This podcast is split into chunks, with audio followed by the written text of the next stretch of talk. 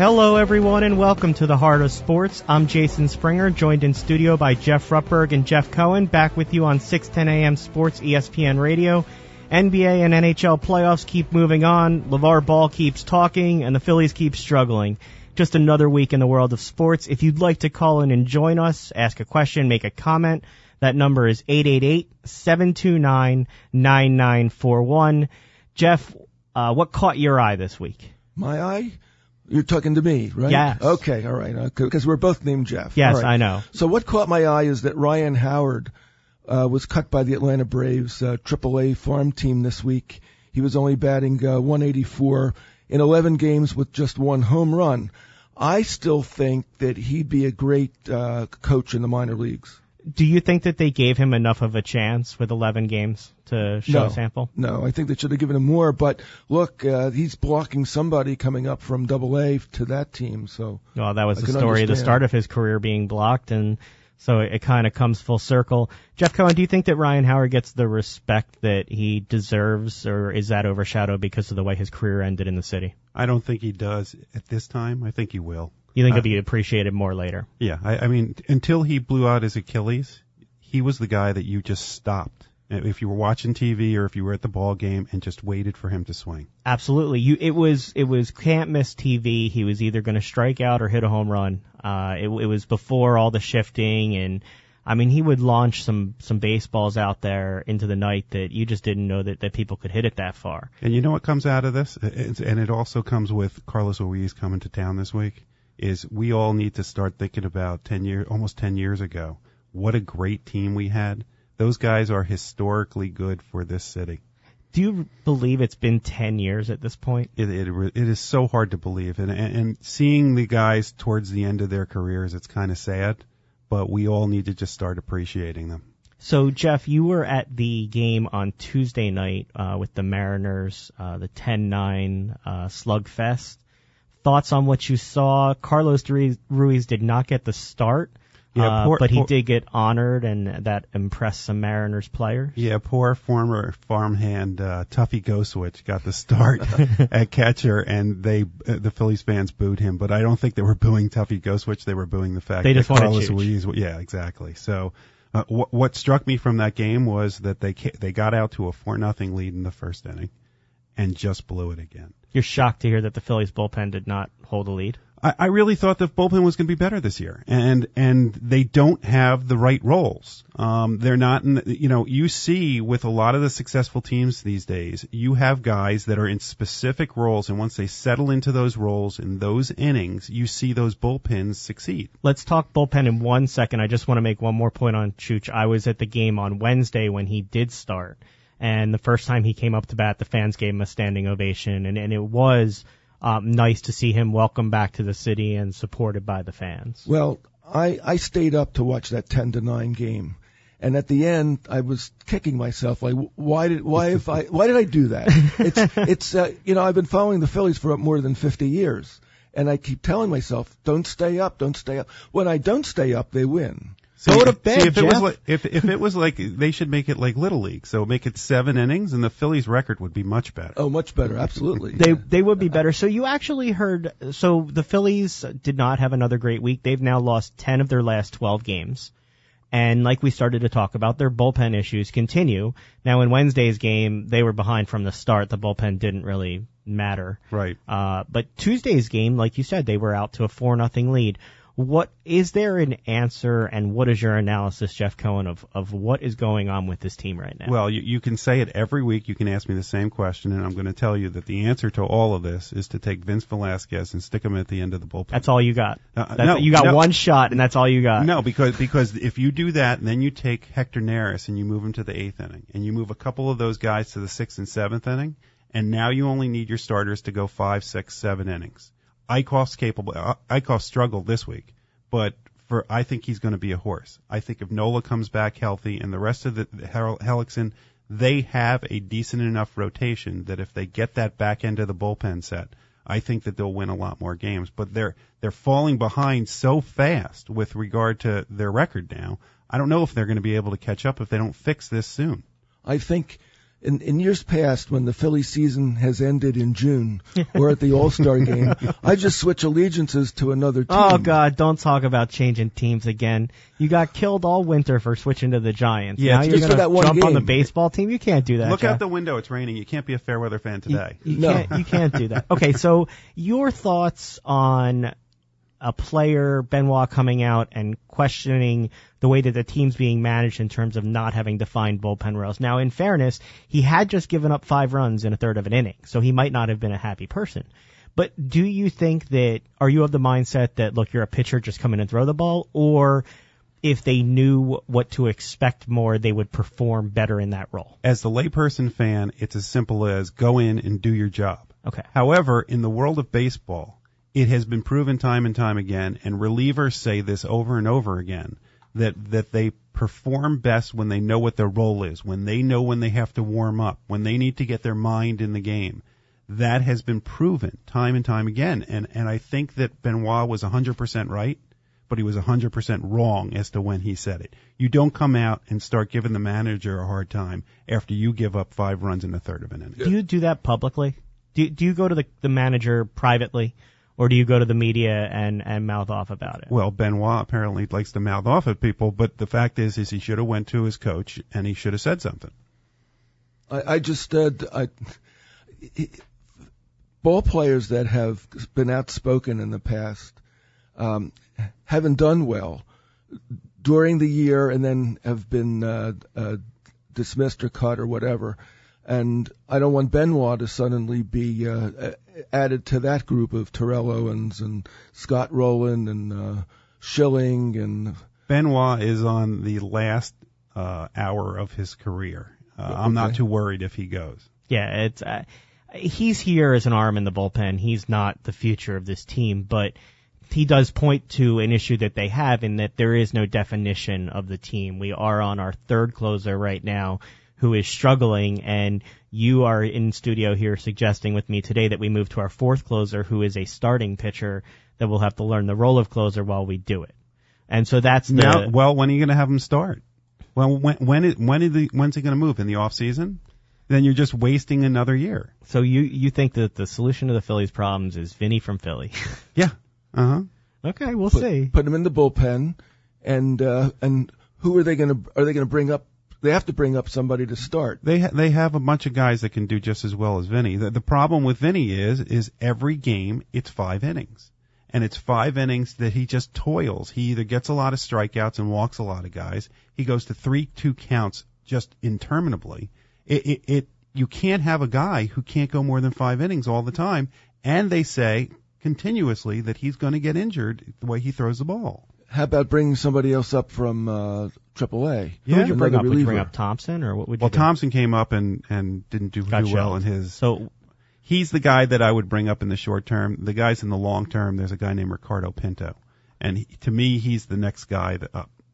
so okay, uh, let's talk about another surprise so far this season. Uh, Aaron Altherr, uh, three games with three run home runs. Uh, he's the first Phillies player to hit a three run home run in three straight games since Mike Schmidt in 1981. And he also had two home runs in the last game that he had the three run homer. He did. Yeah. Uh, what are we seeing here? Because nobody expected this. We're seeing a healthy, athletic guy come into his own. Is he going to be a guy who routinely hits 35 home runs and 110 RBIs every year?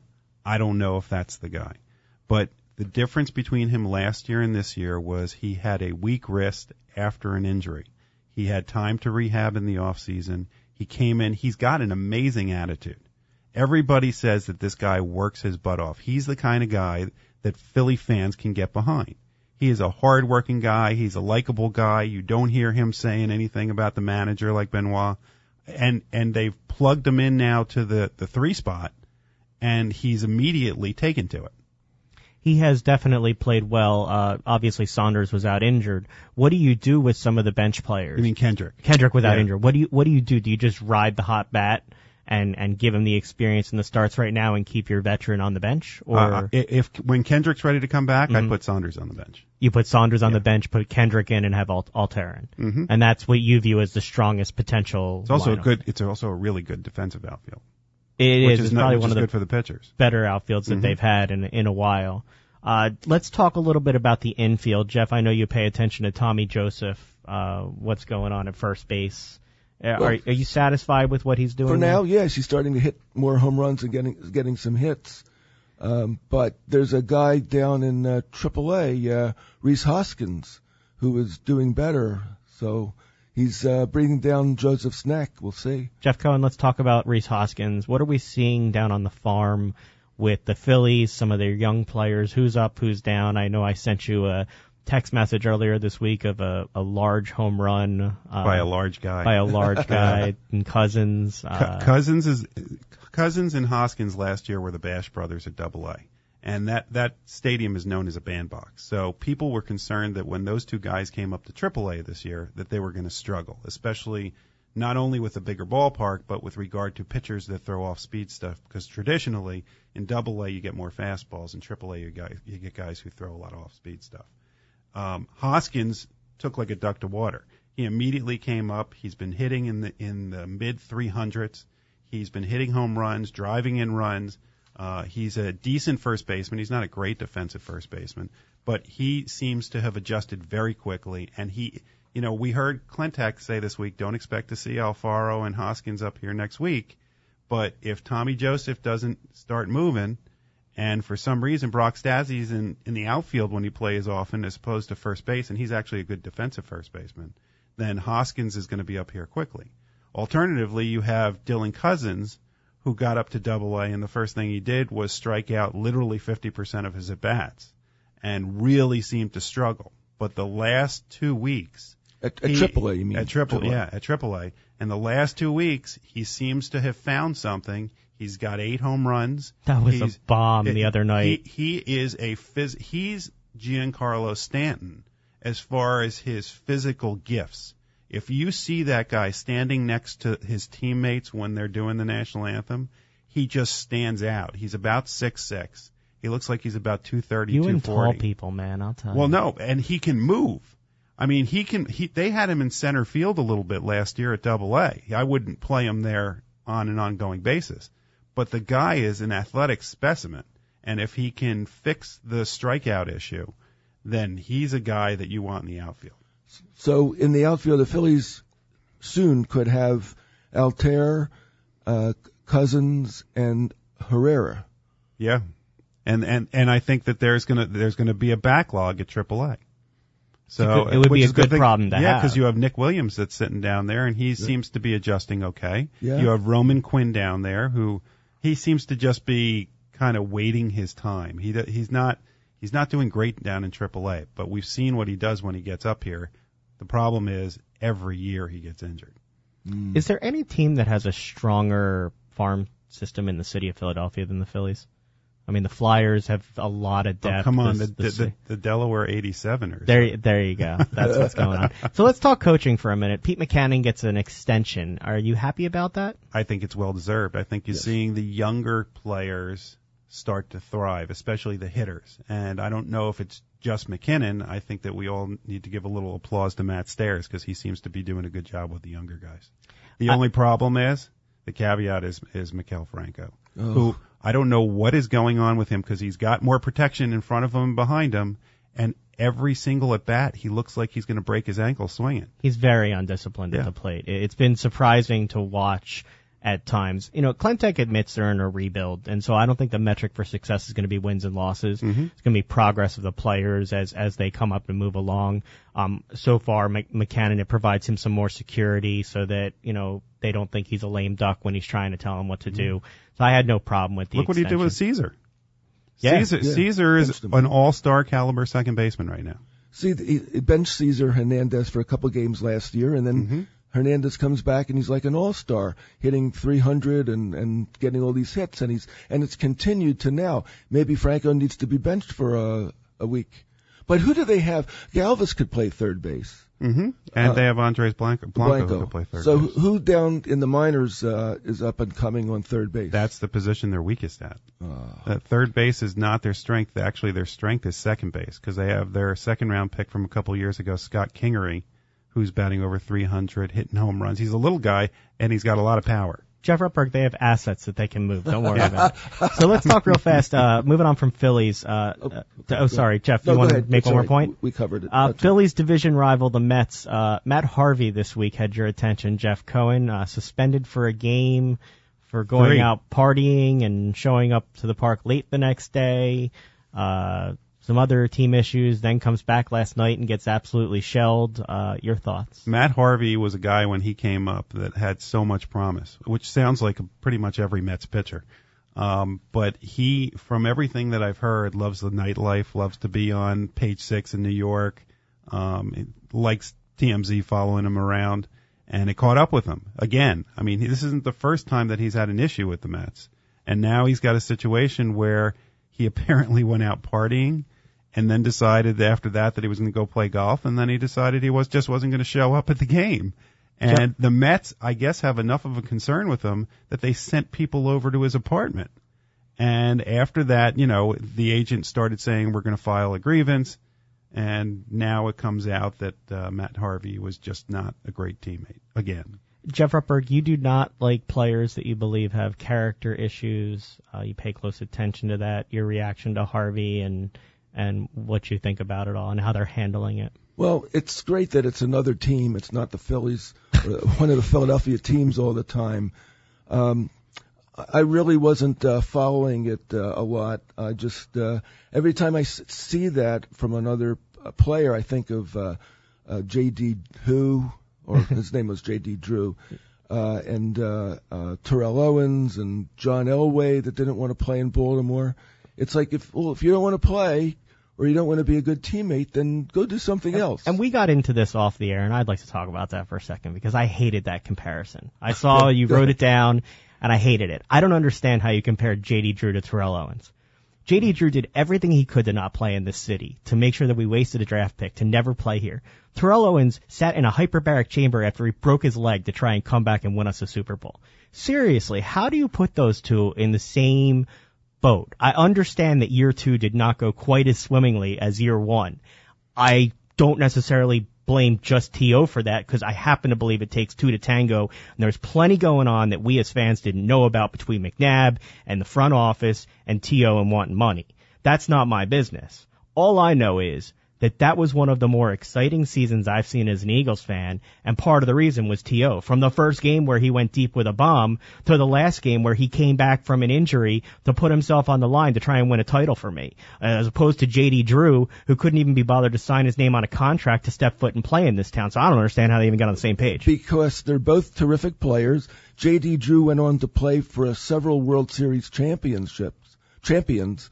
Uh, he's he was a good outfielder and and just didn't want to play here. But T.O. Uh, did. but He chose T- here. T- T.O. wanted to play one year here, and he was great. He was a terrific one year. Uh, and then after that, he self-destructed. How do you know that he didn't want to play a second year here? he got fired? But that so people don't necessarily leave a job because they want to. He may have wanted to stay and play. The situation may not have been where he was able to. I don't think it was T.O. that wanted out of Philly. I think it was the Eagles that were sick of the drama that was going on between T.O. and Donovan, which was more of an ego thing than an ability to play thing. It was so I'm also not a gonna, maturity thing. it was a maturity thing, And it exactly. was a money thing, too. But but it wasn't a commitment to playing for me as a fan. There have been few players that showed the commitment on the field to me as a fan like T.O. has in my time alive on this earth. He was a wide receiver. Dude broke every his every leg. every great wide receiver seems to act like this. I don't I don't know why. Dude broke his leg and came back to play in the Super Bowl. He literally bought a hyperbaric chamber and slept in it. I don't understand how that even compares to somebody who made sure their agent did their dirty work so that they didn't have to step foot on this field to play for the great fans in this city. Jeff, why don't you take Well, us to break unless you want to come back? Well, that's uh, Scott Rolen didn't want to play here either. But again, I, I view Scott Rolen differently than I view T.O. Wait, Scott let, Rolen, us go to break. I want to deal with the Scott Rolen thing when we get back. Oh, okay, all right. You're listening to the Heart of Sports on 6:10 a.m. Sports.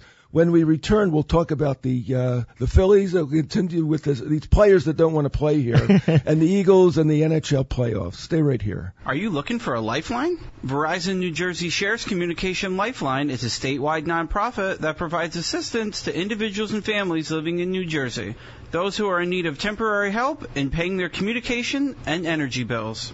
Want to know how to apply? All you need to do is call Verizon New Jersey Shares at 1 888 337 3339 or visit on the web at www.newjerseyshares.org. It's quick and easy to sign up, but remember, you must be a Verizon residential landline customer to apply for eligible programs. That's Verizon New Jersey Shares, keeping the lines of communication open for you and your family. Let me tell you, buying or selling a home is a life-changing decision. Whether you're looking for your first home or searching for your forever home, Ann Coons is the realtor you need. In fact, she helped my wife and I settle into our forever home. With over 30 years helping satisfied clients buy and sell homes in the Delaware Valley, Ann Coons will give you the professional and reliable service you deserve. When it's time to buy or sell a home in South Jersey or Philadelphia, contact Ann Coons, the only name you need to know in real estate. You can call Ann Coons today at 856-795-4709. Again, that's 856-795-4709. Or learn more on the web at www.anncoonsrealestate.com.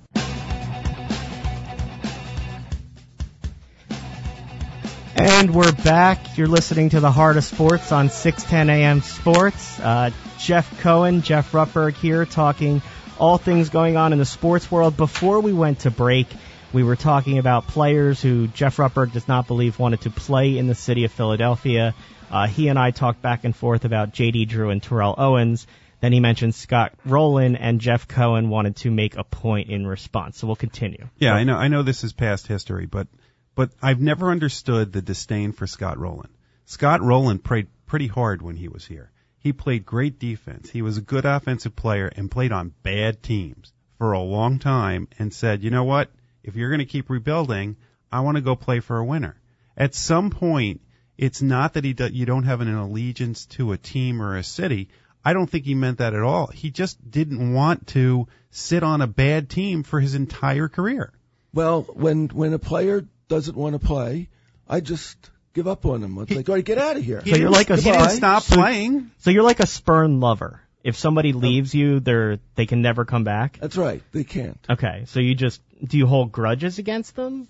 I Because like I I appreciate I what boo people them. like. I I wasn't a fan of Rolen leaving, but I mean he played on that awful turf under bad teams and gave everything for this team for the time he was here. So I have no questions about what he did as a player. He gave he gave his health. I mean, he he had a back injury that a lot of people bel believe had to do with the the turf that he was playing on.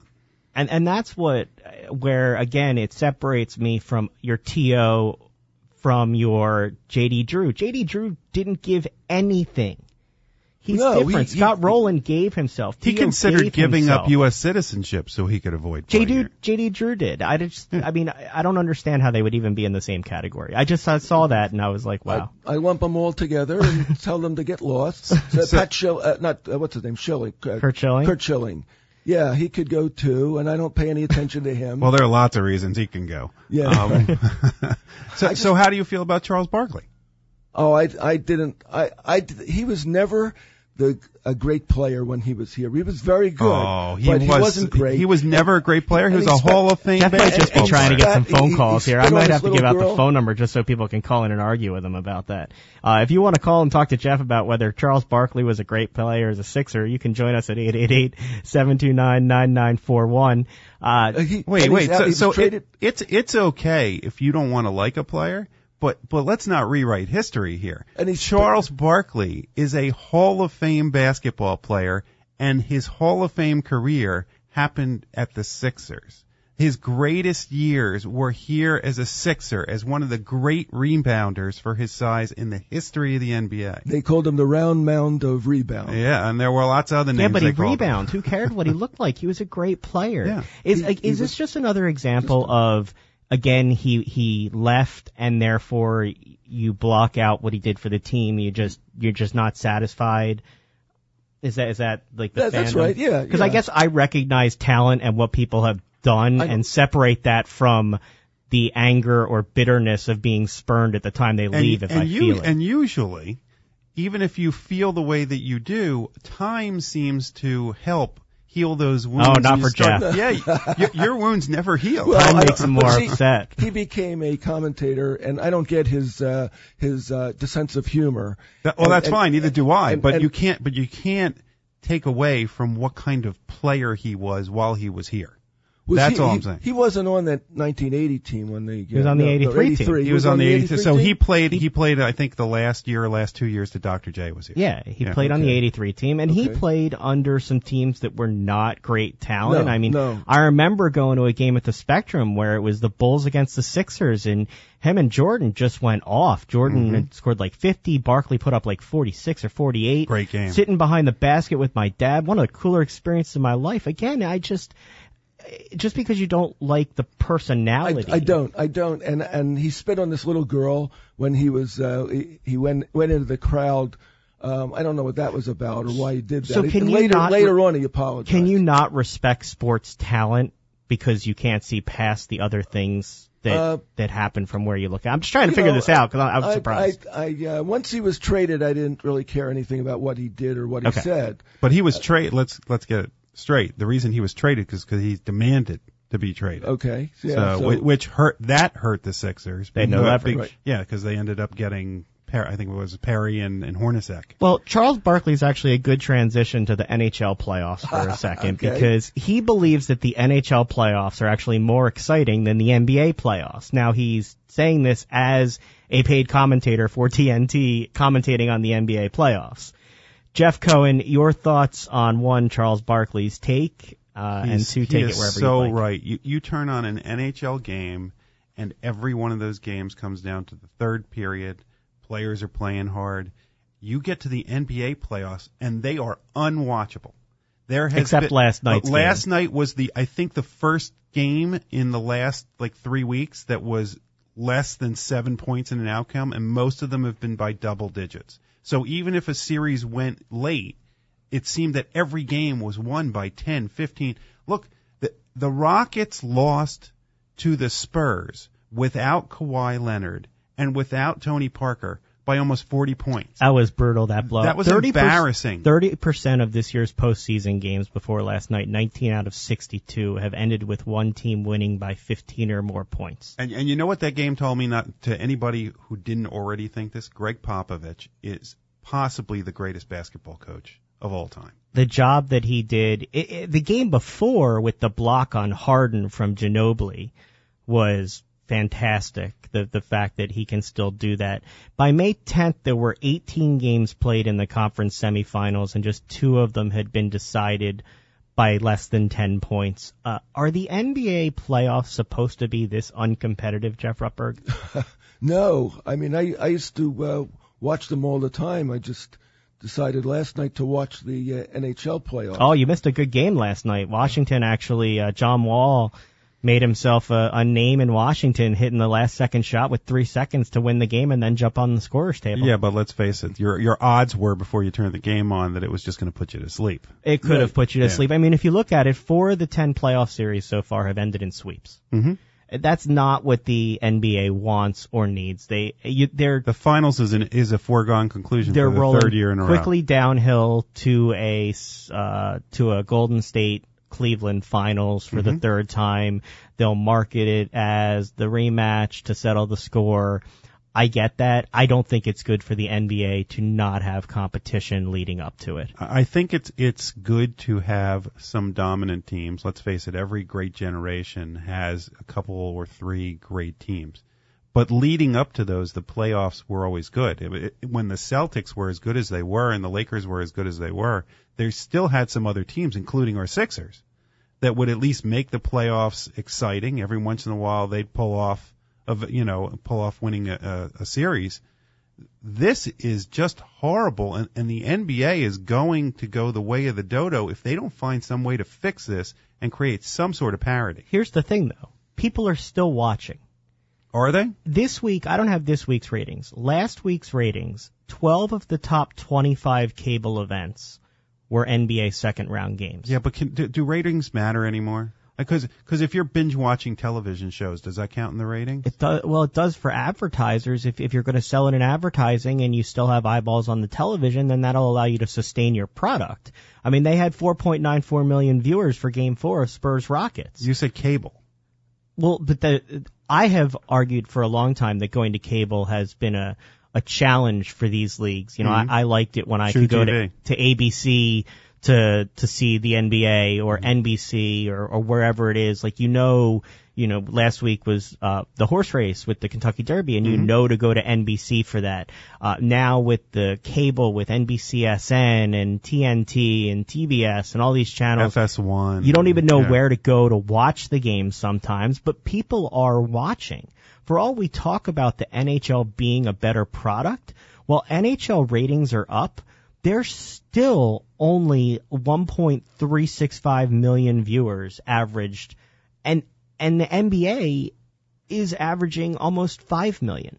So you have this better product being played on a to a smaller audience and a, a worse product that's being played to a larger national brand. Well, What I don't think ho- I don't think hockey's ever going to surpass basketball in the number of people that are watching the sport. No. But for the quality of the sport that you're watching, there's no denying that the NBA quality has gone down while the NHL has maintained itself or gotten better.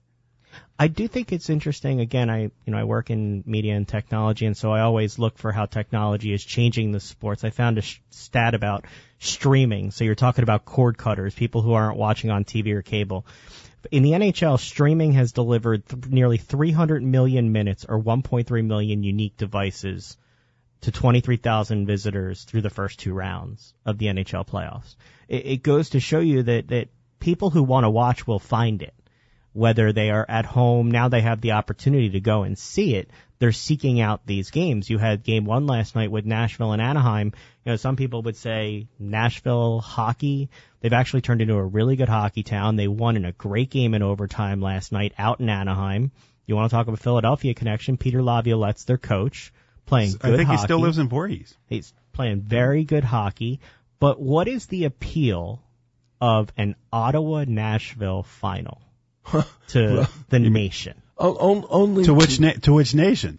well, Uh, for Ottawa, I will bet you the ratings in north of the border are great because they're just happy to have a Canadian team back in in the playoffs. I wonder if that's why the ratings are up this offseason because you have Canadian teams back up back in the playoffs as Last opposed year to last seasons where they didn't have any Canadian Mm-hmm. teams. So I wonder if that contributes it. Okay, so bad example. See, Pittsburgh people will root against. People will root against Sidney Crosby and take the other team. But but even People that, will like also a- root for them. like a Pittsburgh Nashville final.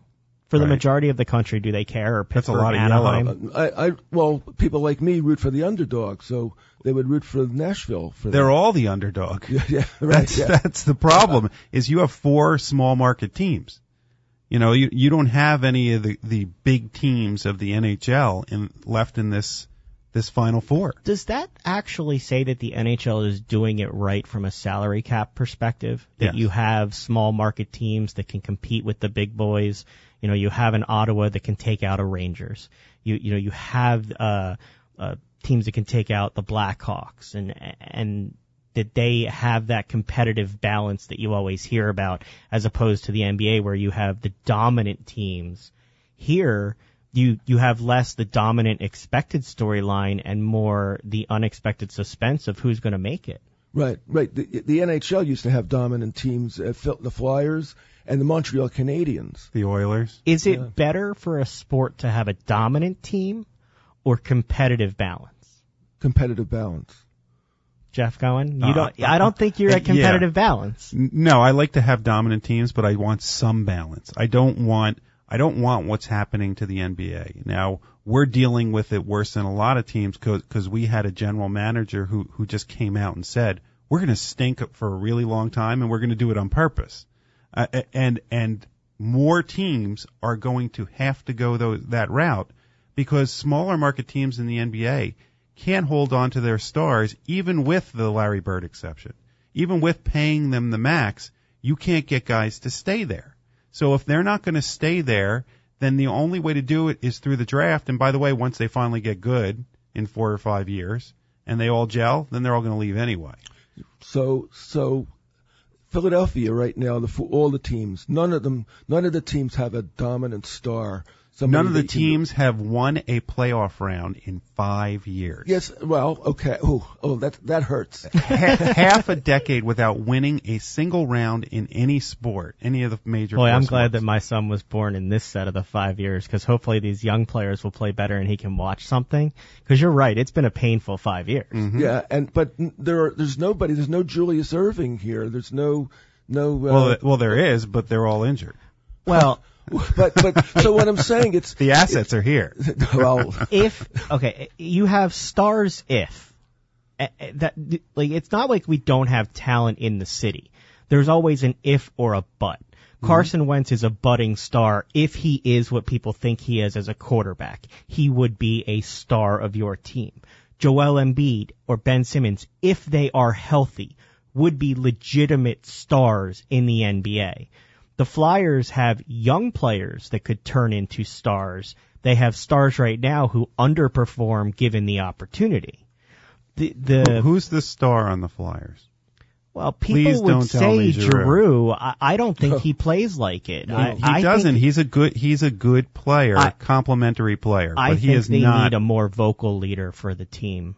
I, I have thought that for a while. I like Giroux as a player. I, I just I don't see enough out of him. It takes you to the the fact that the Flyers got lucky, uh, got the second pick in the draft coming up this year in what most people say is a two two-person, player yeah. draft.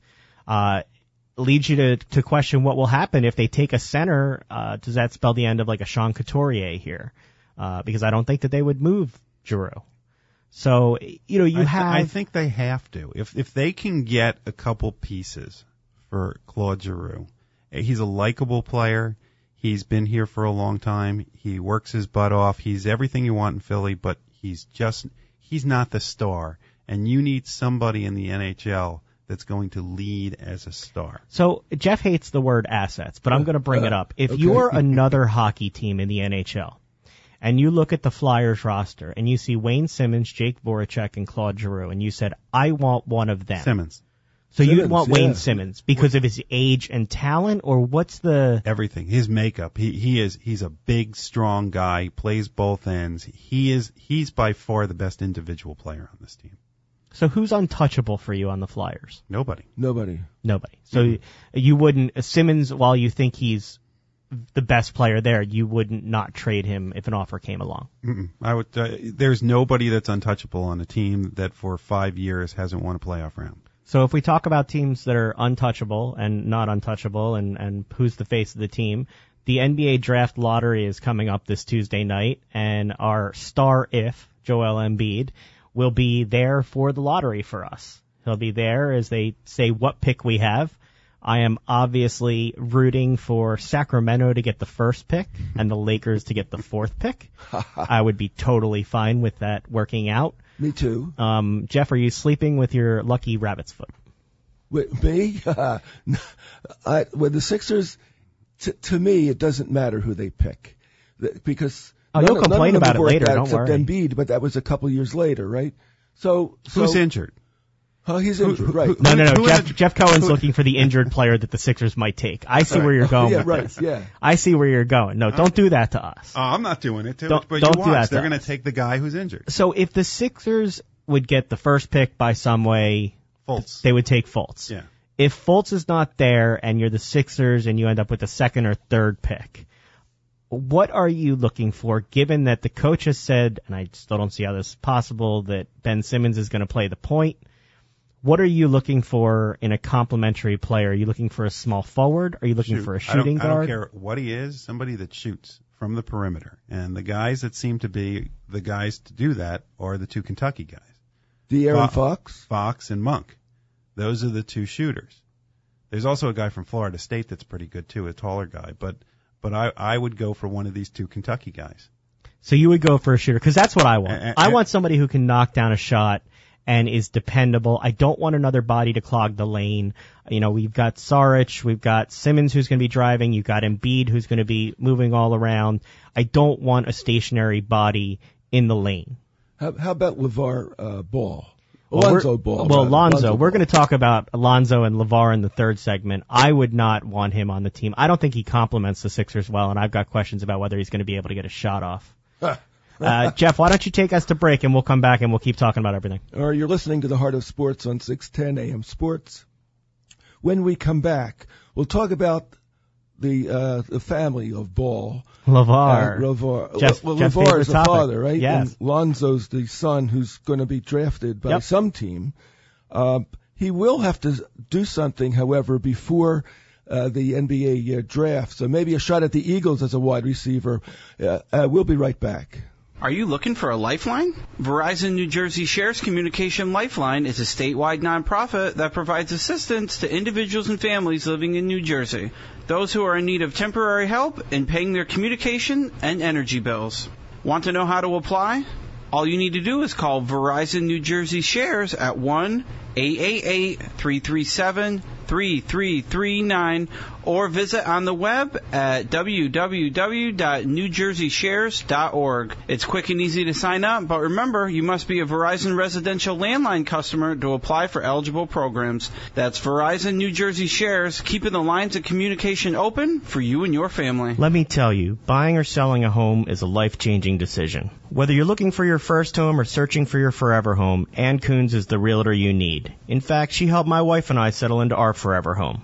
With over 30 years helping satisfied clients buy and sell homes in the Delaware Valley, Ann Coons will give you the professional and reliable service you deserve. When it's time to buy or sell a home in South Jersey or Philadelphia, contact Ann Coons, the only name you need to know in real estate. You can call Ann Coons today at 856-795-4709. Again, that's 856-795-4709.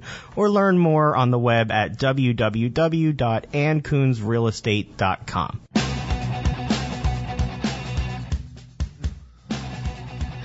Great to be back with you on the Heart of Sports on 610 AM Sports.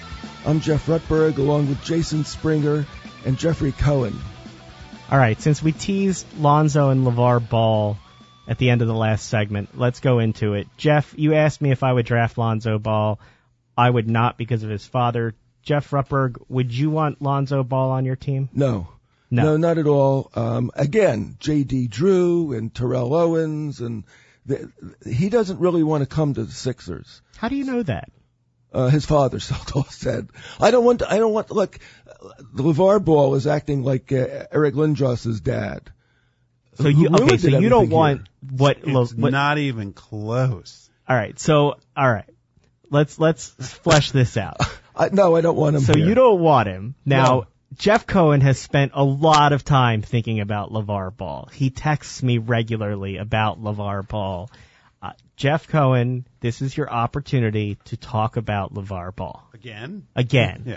Why don't you tell us all why you are such a fan of Father Ball? I have nothing uh, against. I have nothing against Lonzo Ball. Let, let's start with that. Yet. Um, I don't see how his shot's going to get off. yeah. Well, I, I, I- that's different. But as far as personality, as a person, I don't have a problem against him yet. And the, and the problem though is is this father, and and I as somebody who has coached in in kids sports for a long time, he is every single thing that is wrong with with high pressure parents in sports. This is all about him. LaVar, don't forget, you shot like 2.3 points a game when you were in college. You were a failure in college. so you don't like him calling out Michael Jordan. It's ridiculous. First it was Charles Barkley. Now it's Michael Jordan. Now he tell, says that he doesn't want to hear from Kobe Bryant. He doesn't want to hear from LeBron James on how to uh, raise Le- kids. LeBron, yeah, LeBron told him to keep his kids' names out of his mouth. Uh-huh. Uh, He's making it- friends for Lonzo. he he's selling his five hundred dollar ridiculously ugly sneaker. Uh, but you don't eh, look okay. You only have to buy the five hundred dollar sneaker if you're a baller. If you're not a baller, then you don't get the sneaker. But Please don't you, use that phrase. But you could for two hundred and ninety nine dollars get the sandal. oh yeah, yeah, that's right. The flip flop for three hundred dollars. Three hundred dollar flip flops. if you can afford it. big baller so, brand. So, so who who is he marketing to exactly? Is is it is, is this helping his son? Nothing No. makes me more annoyed than this father who cannot keep his trap shut. Enough already. Just And, and and what I said at the beginning is I have nothing against Lonzo yet. It's starting. It's starting to be. I try to root for athletes because I know how hard it is for them to get to this point. But Lonzo is now on the precipice of millions of people wishing for his failure. Right. That's The, right. the players Because of nothing that he's done other than who he was born to. Right. And, and and I've heard other players, professional athletes who have said Lonzo is now going to have to come in that that the the transition, uh, the life transition from college to pros in anything, but also in athletics is the hardest transition of your life. And he's going to go into a place where everybody is already more successful than him. And they are going to be testing him from the moment he gets to that first practice. And they're going to test him. I've heard athletes say, people in the locker room are going to say stuff about his dad to him and see how he reacts to it to see if he's his own man. This is not something that a father should be doing to his child. This is about his child's career. Jeff He already is, failed in his Jeff career. Rutberg, is that why you don't want Lonzo on this No, team? No, I also question his uh, shooting motion when he takes a jump shot, where he goes down first and and, and then goes up. Uh, He's got a I- short people shot like me where it can be blocked. right, it could be blocked, and somebody could actually For a different block it as he's going up. Hey, my don't don't get on the the short people height thing again this week, okay? so I got a basketball court outside. We still have Come over we to my still house. have a five eight running back on the Eagles. Jeff, But see, ahead. if if he's coming down, it gives enough time for the defender to to jump and and with his hand and block the ball going up and knock it out of his hand. he shoots from his waist instead of his chest. Okay, so It- I, it- I have a problem with yeah. that. I don't I don't I don't want LaVar Ball, the father, to come to Philadelphia and and tell Coach Brown how to how to coach. Uh, and- here's what and, here's or what's anything, and to interrupt all the other players that want to play. here's what's going to happen. Let's say the draft, the, the lottery happens Tuesday, and and the Sixers end up with the second pick, and the Lakers ends up with the third pick. you think they trade and the Lakers take How, the pick? how fast are you going to hear LaVar Ball talk about how he doesn't want to come to the Sixers? Ha- He's gonna want- say it right What's away. the over under on how many minutes after that? Look, I'm fine made? with it. I don't want Lonzo here, but I I just don't think he's going to fit in with the players that are here in That's this fi- offense, that's separate fine, from but everything else. That's fine, but my point is, is, is that it's not the father's place to be saying this. It's the son's place. He's an adult now. He's going to be a professional. He's responsible for his own career. If you want to have your parents involved in some capacity, that's okay. I don't get the impression that Lonzo is sitting there cheering his dad on every time he opens his mouth and says things like uh, he could beat Michael Jordan. Now Lonzo seems to realize that his dad is his dad. He just kind of, I don't think he likes it, but what can you do about His it? His dad's costing him money. And and he's got two brothers waiting to come out, right? In high school. Who now need a new coach? Yeah.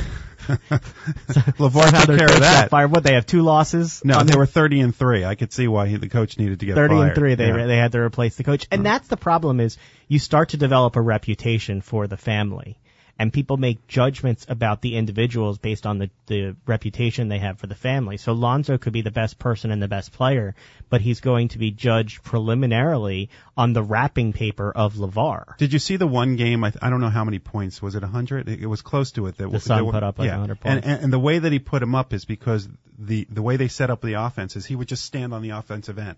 So every time they would play defense, they play defense with four people, and they throw the ball down to him on the other end of the court. It's That's it, it's it's ridiculous. Hey, that'd what- be good if they had him on their fantasy team.